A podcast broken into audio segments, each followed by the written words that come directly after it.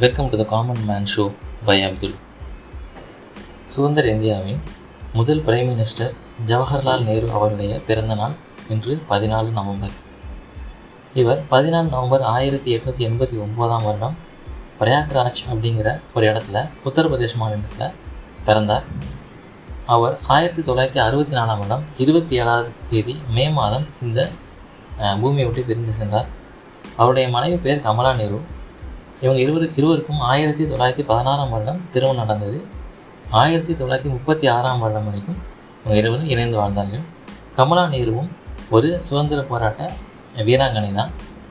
அவர்கள் நீண்ட காலம் உடல்நிலை குறைவு காரணமாக அவதிப்பட்டு வந்தாங்க. அந்த உடல்நிலை குறைவு காரணமாகவே அவங்க மரணிச்சிட்டாங்க. இவர்கள் இருவருக்கும் பிறந்த குழந்தை தான் இந்திரா காந்தி.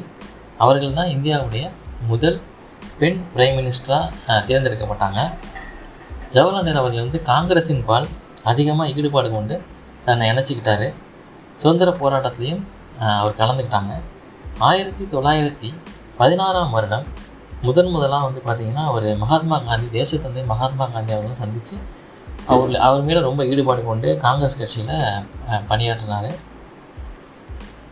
ஜவஹர்லால் நேரு அவர்களுடைய பிறந்த நாள் குழந்தைகள் தினமாக கொண்டாட கொண்டாடிட்டு வரோம். நம்ம எல்லாம் தெரிஞ்சது தான் இது ஏன் அப்படின்னு பார்த்தீங்கன்னா இந்த தேசத்தை உருவாக்க அவர் பா பாடுபட்டனால அதற்கு ஒரு மரியாதை செலுத்தும் விதமாக அவ அவருடைய பிறந்தநாள் குழந்தைகள் தினமாக கொண்டாடப்பட்டு வருது. அவருடைய சட்டை பாக்கெட்டில் சட்டையில் வந்து பார்த்திங்கன்னா எப்பயுமே வந்து ஒரு ரெட் ரோஸ் வச்சுருப்பாங்க. இதோட காரணம் என்ன அப்படின்னு பார்த்தீங்கன்னா அவருடைய மனைவி மறைந்ததுக்கப்புறம் அவங்களோட வாழ்ந்தது நினைவு காரணமாக டெய்லி வந்து பார்த்திங்கன்னா தன்னுடைய கோட்டில் வந்து ஒரு ரெட் ரோஸ் வந்து அவர் எப்பயும் வச்சுருப்பாங்க. ஸோ இதுதான் ஒரு காரணமாக வந்து நம்ம என்டிடிவியில் ஒரு ரெஃபரன்ஸ் கொடுத்து போட்டிருக்காங்க. ஜவஹர்லால் நேரு அவர்கள் வந்து சிறு வயதில் வந்து வீட்லேயே வீட்டிலே தான் இருந்து படித்தார் அப்போ பிரிட்டிஷ் நம்ம நாட்டை ஆண்டுட்டு இருந்தனால பிரிட்டிஷ் டியூட்டர்ஸ் வந்து வீட்டிலே சொல்லி கொடுத்துருவாங்க. அது மாதிரி தான் படிச்சுட்டு இருந்தார். அதுக்கப்புறமேட்டு இங்கிலாந்தில் போய் தன்னுடைய மேற்படிப்பாக படித்தாங்க அதற்கப்புறம் இந்தியா வந்ததுக்கப்புறமேட்டு காங்கிரஸ் பாலில் தன்னுடைய ஈர்ப்பு வந்தது. சுதந்திர போராட்டத்துலேயும் கலந்துக்கிட்டாரு பின்னாளில் சுதந்திர இந்தியாவின் முதல் பிரைம் மினிஸ்டராகவும் திரு ஜவஹர்லால் நேரு அவர்கள் தேர்ந்தெடுக்கப்பட்டார்.